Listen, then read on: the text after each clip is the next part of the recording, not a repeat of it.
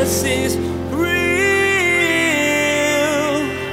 There's power in your name. We find hope when we trust in your ways. We need you. Jesus is real. Man, we need to embrace the blessing of family, the blessing of children. I love this. Children are an inheritance, they're a reward. That's amazing. Now, what's interesting is you might be saying, Well, I'm single and I don't have any kids, and what does that where does that leave me? You realize that you're somebody's blessing, right? Somebody's blessed with you. And what's funny is is that oftentimes when you think, well, what does that have to do with me? When you realize that you're someone's blessed with you, also make sure that you're a blessing for the people who are blessed with you.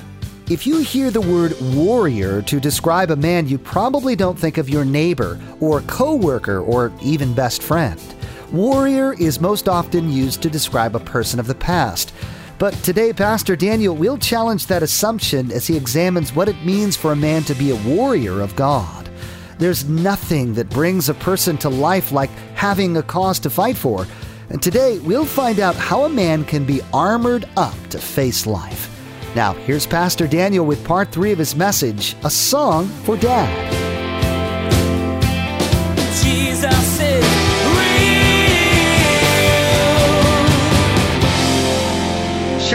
9:30, Maranatha comes downstairs. She says, "Dad, I'm scared." "Why are you scared, sweetheart?" "I think there's a leprechaun in my room." And I automatically thought about me being a watchman. And I thought to myself, I'm, it, I it was really cute. She was just like, I think there's a leprechaun in my room. And literally I thought, I'm like, okay, I'm going to go up there and I'm going to catch the leprechaun. And like I had this whole thing. And then I realized it was 9.30 at night. And being a good watchman, the last thing I wanted was Maranatha up all night. So I know what I said? I said, sweetie, if there is a leprechaun in your room, he's a nice one. Go back to bed. Because I, I could have gotten her all wound. You know, you can get your daughter wound up with that whole thing. I can go in her closet, oh, start throwing things out. There's a leprechaun in here. I, I, I thought about it for a second. Because you can imagine that, like throwing things out of the closet. Whoa, jumped on my head. And she'd be freaked out all night. She'd be up all night. And as a good watchman, I knew that the only thing I needed to do was get that girl back to bed. And so sure enough, I, I checked on her about 15 minutes later and she was asleep. She was just happy clam. But I thought about being a watchman because if there really was a leprechaun in her room, right, I'd do good to go and catch that little bugger, right? because you're looking, you're protecting them. You're and listen, dad, listen. You can't protect anybody if they don't feel safe around you. And I think one of the, one of the biggest hindrances to children and wives and their nurture is that we don't let them feel safe. Now listen, making them feel safe doesn't mean you got it all together. Making them feel safe is owning your garbage when you're being garbage like. Protect them. Look out for them. That's your calling and equipping from the Lord. Be a watchman. Keep the Bible in your hand and look out for their souls. Look out for their souls. Now look at what it says in verse 2. It says, It is vain for you to rise up early, to sit up late, to eat the bread of sorrows, for so he gives his beloved sleep. Now, the picture here is somebody rising up early, staying up late, kind of being anxious as they seek in vain to do what God isn't doing. But notice he says, for so he gives his beloved sleep. The idea is if a man is spiritual, and if he is a builder and he's a watchman, I think the principle that we can pull out of this is that we also need to be diligent. The idea of rising up early, staying up late. It's a picture of somebody who with all of their might, they can do what's in front of them. And dads, I'm here to tell you, you need to be diligent. You need to remember that it's a marathon and not a sprint. That the things of God as it relates to your family, it's not a one-time thing. It's every single day re-upping the investment on pouring into your bride, pouring into your kids, taking care of the eternal things and the temporal things. I think for most men, actually, I think for most people, most of our lives are a, series of fits and starts right? We decide we're going to be intentional. We're going to go at this thing and then we do it for a day or two days or a week or two weeks. And one of the things that I've found has been really helpful in my life in regards to diligence is actually write down the things that I want to accomplish and write them down and either read it once a month or once a week because the fits and starts, that's just real life. All of us struggle with that. I mean, some of you are like, you know, eternally diligent people where everything you put your mind to, you just kind of get it done. Like I always think of Pastor Bill with losing all of his weight and he's kept it off for so long. I mean, God bless him, you know? That's not normal, right? But there's a diligence that he's made a decision that he's not going to change, that that's not going to change, and he did it. But it also, Pastor Bill would tell you, he also did about 500 diets before he actually did that one and got it done. See, so you need to sit down and you need to make a list. These are the things as a dad that I want to see in my life, to see in my family's life. I need to write it down. You need to put it up in your calendar that once a week or once a month it pops back up. Because what you'll find is that if you are diligent, keep going back that you don't just make a decision, have a fit, and then it stops and you leave it for a year. If you come back to it more quickly, you'll find that little by little it will grow. Little by little, you'll take the next step and the next step. Oh, I got that thing down, but I need to work on this thing and focus on that. Diligence is so important because it is a marathon and not a sprint. I think as husbands, as fathers, we should seek to rise early and be up late. Well, I don't know that we should you know, eat the bread of sorrows. But we do remember that God gives us sleep. But we should be diligent as dads. We should be diligent as husbands. Now listen, I say that. And I want to, because it's really easy at this point in the message, we've gotten four of the points done and be like, oh man, some guys are just like, man, Fusco, I'm done with this. You're killing me here. And your wife's like, man, I wish my husband was like that. Quit judging the poor dude. But you know, if we're not there, we just come to the Lord and say, Lord, will you help me to take the next step? Sometimes these things seem so big, so impossible that we don't even get off the starting blocks. How many of you guys remember What About Bob? Remember that? What's the theme? What, what's the one thing you remember from What About Bob? Baby steps. Baby steps. I love that because Bob, because Bob couldn't do it, half anything, so everything was a baby step, right? Just take the step. So I'm here to tell you, don't worry about what it, what it wasn't yesterday. Oh, I wasn't diligent. I haven't been diligent in years. All the time. Just take a baby step. Say, hey, I'm going to just take a step, Lord, and I'm going to trust that you're going to meet me there. But we need to be diligent. The pursuit of our bride's heart, the pursuit of our children, and their growth in the things of the Spirit and providing. That's a, that takes diligence all the time, keeping on, keeping on. And we need to do it. Now notice what happens next, because in verse three, behold, children are a heritage from the Lord. The fruit of the womb is a reward. I love this. Children are an, are a heritage or an inheritance, and the fruit of the womb is a reward. Listen, be blessed. Be blessed. Think about a heritage, an inheritance, a reward. That's a blessing, right? No matter how small of an inheritance you get, if you get one, you're stoked, right? Because it's an unexpected gift. It's a blessing. And I think we need to remember to be blessed because Satan has always used the divide and conquer tactic on families. He uses divide and conquer as a tactic. See, what happens is, is within a family, especially within an individualistic culture like the day and age that we live, it's always like, oh man, if they were looking out for me, then I would be happier. Right? We forget that children are a gift from God. They are an inheritance, a reward. But in the midst of it, when your child's up in the middle of the night, you don't feel like they're an inheritance, right? You're like, oh, this is the gift that just keeps on giving. How many more? Years? I got 15 and a half more years until I can ship them off to college. Even if they're not ready to go, I'm going to get rid of them. Parents feel that way, don't we? See, oftentimes, and, and if you talk to most people, the way people's lives progress is this way. They're single, like, man, I'll be really happy when I get married. And they get married and not so happy. Well, I'll be happy when we have kids. And then they have kids, they're like, man, I'd be really happy if I didn't have kids and was single again. That's kind of the arc of human existence. Now I know you guys all laugh, that kind of uncomfortable, uneasy laugh, but it's kind of true, right? And then by the time you don't have kids and they're out of the house, then you're like, man, I just wish I was young again.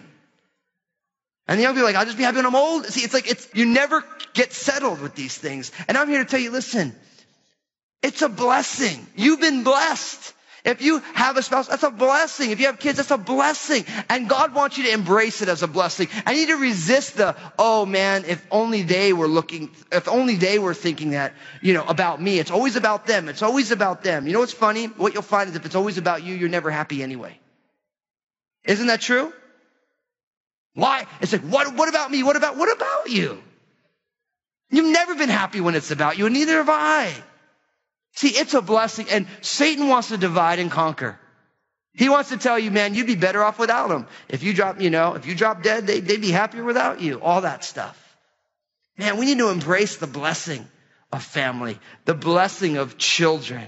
I love this. Children are inheritance. They're a reward from God. That's amazing. Now, what's interesting is you might be saying, well, I'm single and I don't have any kids. And what does that, where does that lead me? You realize that you're somebody's blessing, right? Somebody's blessed with you. And what's funny is, is that oftentimes when you think, well, what does it have to do with me? When you realize that you're, someone's blessed with you, also make sure that you're a blessing for the people who are blessed with you. Isn't that true? Oftentimes we just like to stick it to our folks. Just like, I'm just gonna give them a hard time because I can. That ain't kind, is it? Some of us need to go back to our dads and apologize for being brats. Can I get an amen? I was like, oh. Ooh. Families are blessings. They're blessings, and they're meant to be embraced and held as a blessing. Now, if you've been bored to this point, this is going to be a fun part. I want you to look at verse 4. Like arrows in the hands of a warrior, so are the children of one's youth. Happy is the man who has a quiver full of them. Huh. So now the pictures of a warrior with all sorts of arrows. A quiver was what you put your arrows in. So happy is the man who's got all sorts of arrows of his kids. Now guys, you need to be a warrior. You need to be a warrior. Now, I think this is really important because I think for most men in 21st century America, men are languishing because they're not given the space to be warriors. You look at movies that guys like. You think of a movie like Braveheart, the Iron Man movies. See, guys are drawn to those type of stories. Why? Because you have a man who has a woman that he loves and a cause that he's willing to die for.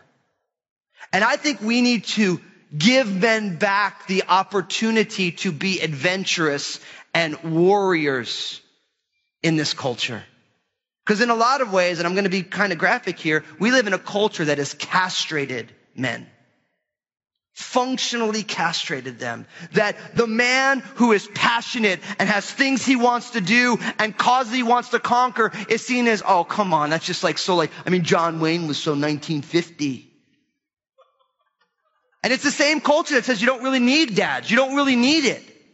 And then you know what happens? The culture grabs hold of this castration of men, and then some of you wives, you castrate your husbands. Not physically, uh, Lorena Bobbitt style.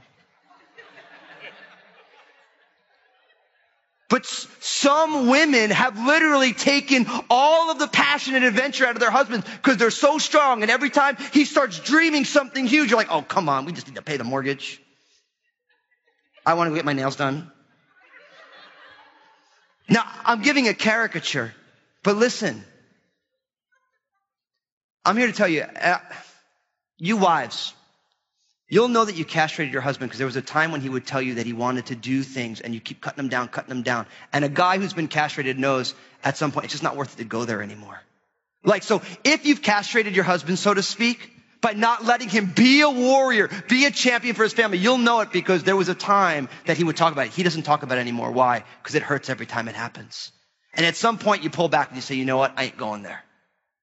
And so many men, I'm here, I'm being just honest. You can read studies. So many men feel this way in 21st century America that they're not allowed to be passionate and have dreams about conquering the world because they've been kind of shoved into a corner with this kind of limp wristed product in their hair, getting your nails done, shaving your chest kind of uh, way a man is. Now listen, some of you guys do that and we're praying for you.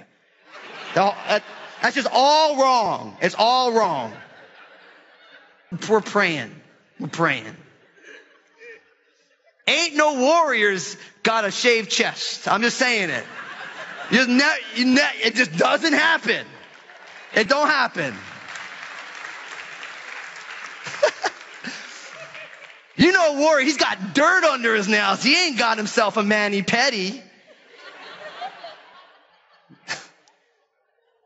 Lord, help us. I mean, guys, you need to be a warrior for the things of God. You need to say, look, I have the love of my wife and I have a passion for God's kingdom. And in order to be a force for righteousness in the world, it's not going to be easy. It's going to take a lot of energy. And you know? I'm going to get a little nicked up in the process, but those are battle wounds. You come out, you're like, yeah, look at that one.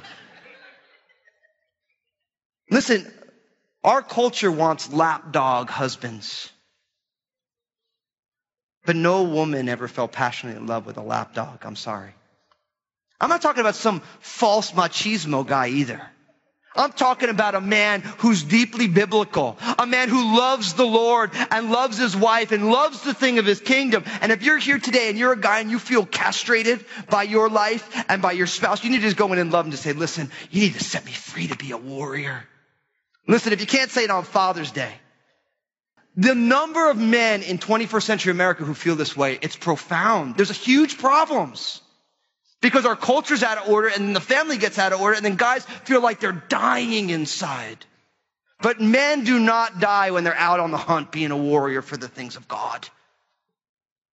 So we need to release men to be men again. I mean, think about David. David, he was a phenomenal musician, but he was also a warrior. I mean, you guys remember the, the song, right? You know, Saul killed hundreds and David killed thousands. I mean, David brought back 150 foreskins of the Philistines. That's awkward, right? You can imagine David throwing the, yeah! Those Philistines didn't know what hit them. And then he goes and grabs his guitar. And every woman's like, yeah, the warrior who can sing. Yeah.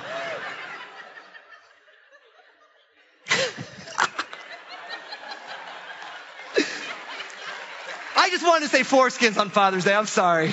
You pray for me. I didn't write it. It's in your Bibles, man. Blame the Holy Spirit. Now listen, don't bring a bag of foreskins home, please. That'd just be nasty. That's just like, it wouldn't be right. If you don't know what a foreskin is, praise God. Men are at their best when they have a woman to love and a cause to fight for. That's when guys feel the most alive. And we need to release men again unto that calling. Now, of course, when I think about being a warrior, I think about the armor of God that we find in Ephesians chapter 6, verses 10 to 20.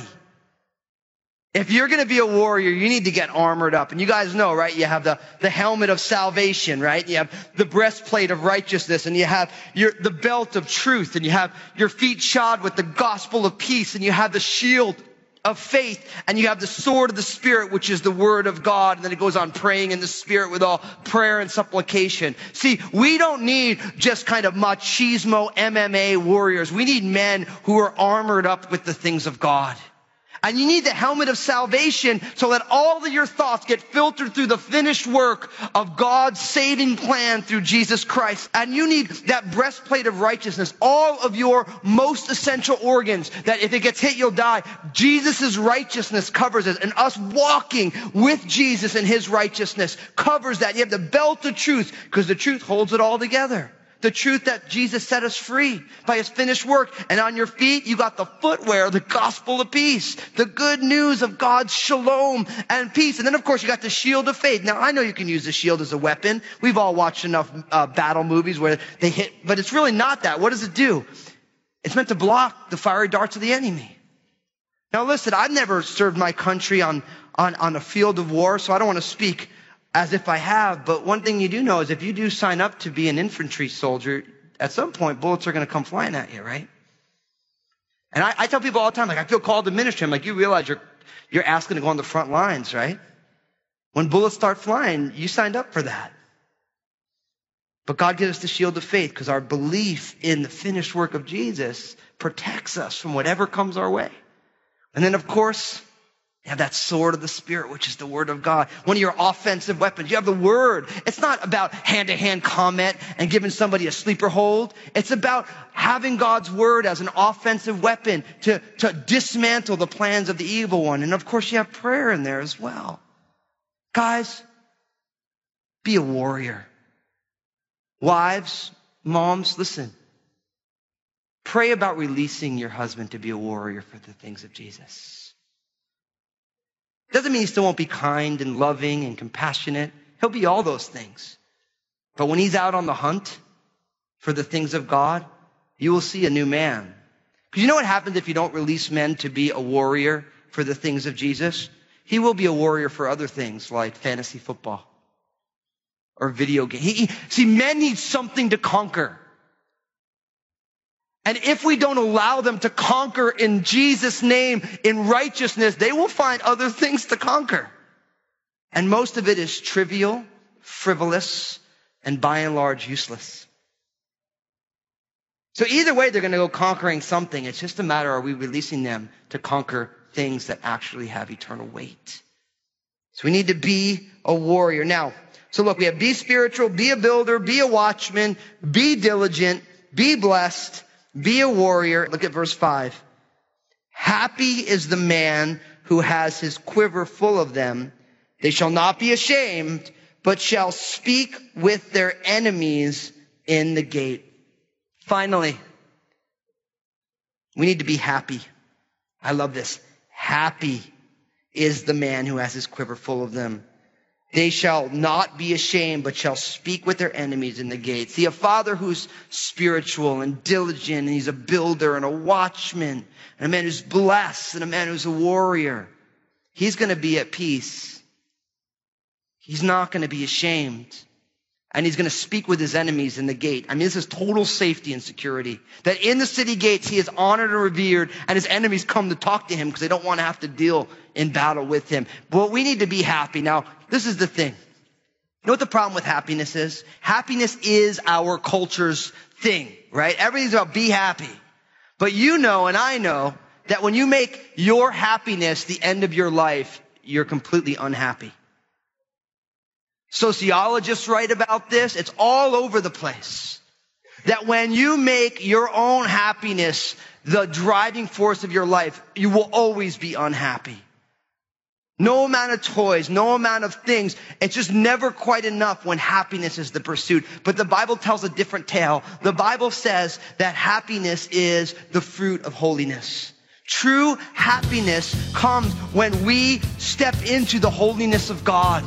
And the holiness of God now overwhelms us with happiness because it's not about our will being done, it's about God. It's not about what we want, it's about what God is doing and what God wants. And man, I'm here to tell you if you make happiness your pursuit, it's like grasping for the wind. You're just never going to get it. It never comes from things. Jesus is Webster's dictionary defines friction as the resistance that one surface or object encounters when moving over another. We experience friction all around us, from the people at work to the people who won't leave the left lane when you're in traffic. Irritation and friction affect us every day. But probably the most significant area where we face friction these days is when our modern culture collides with our faith. They just don't play nice sometimes. I recently shared a series called Friction with our family of faith at Crossroads Community Church, and I would love to share it with you as well. This series has revolutionized our thinking about how we, the body of Christ, are to exist and engage the culture around us for the cause of Christ. It comes straight out of the book of Daniel. This month, we've created a special mini series from the Friction series just for you, the Jesus is Real radio listener. Here's Josh with the info you need to get yourself a copy. Thanks, Pastor Daniel. Anyone who supports Jesus is Real Radio through the month of May with a gift of $25 or more will receive a special three part mini series that was taken from the Friction series that Pastor Daniel just mentioned. To receive your three CD set from the Friction series, simply visit JesusIsRealRadio.com and select Partner from the main menu. There you'll have the opportunity to give a one time gift or support Jesus is Real Radio on a monthly basis. Please remember every bit of support you provide helps us continue and expand what God is doing through Jesus is Real Radio. Thanks for joining us today. Until next time, may God bless.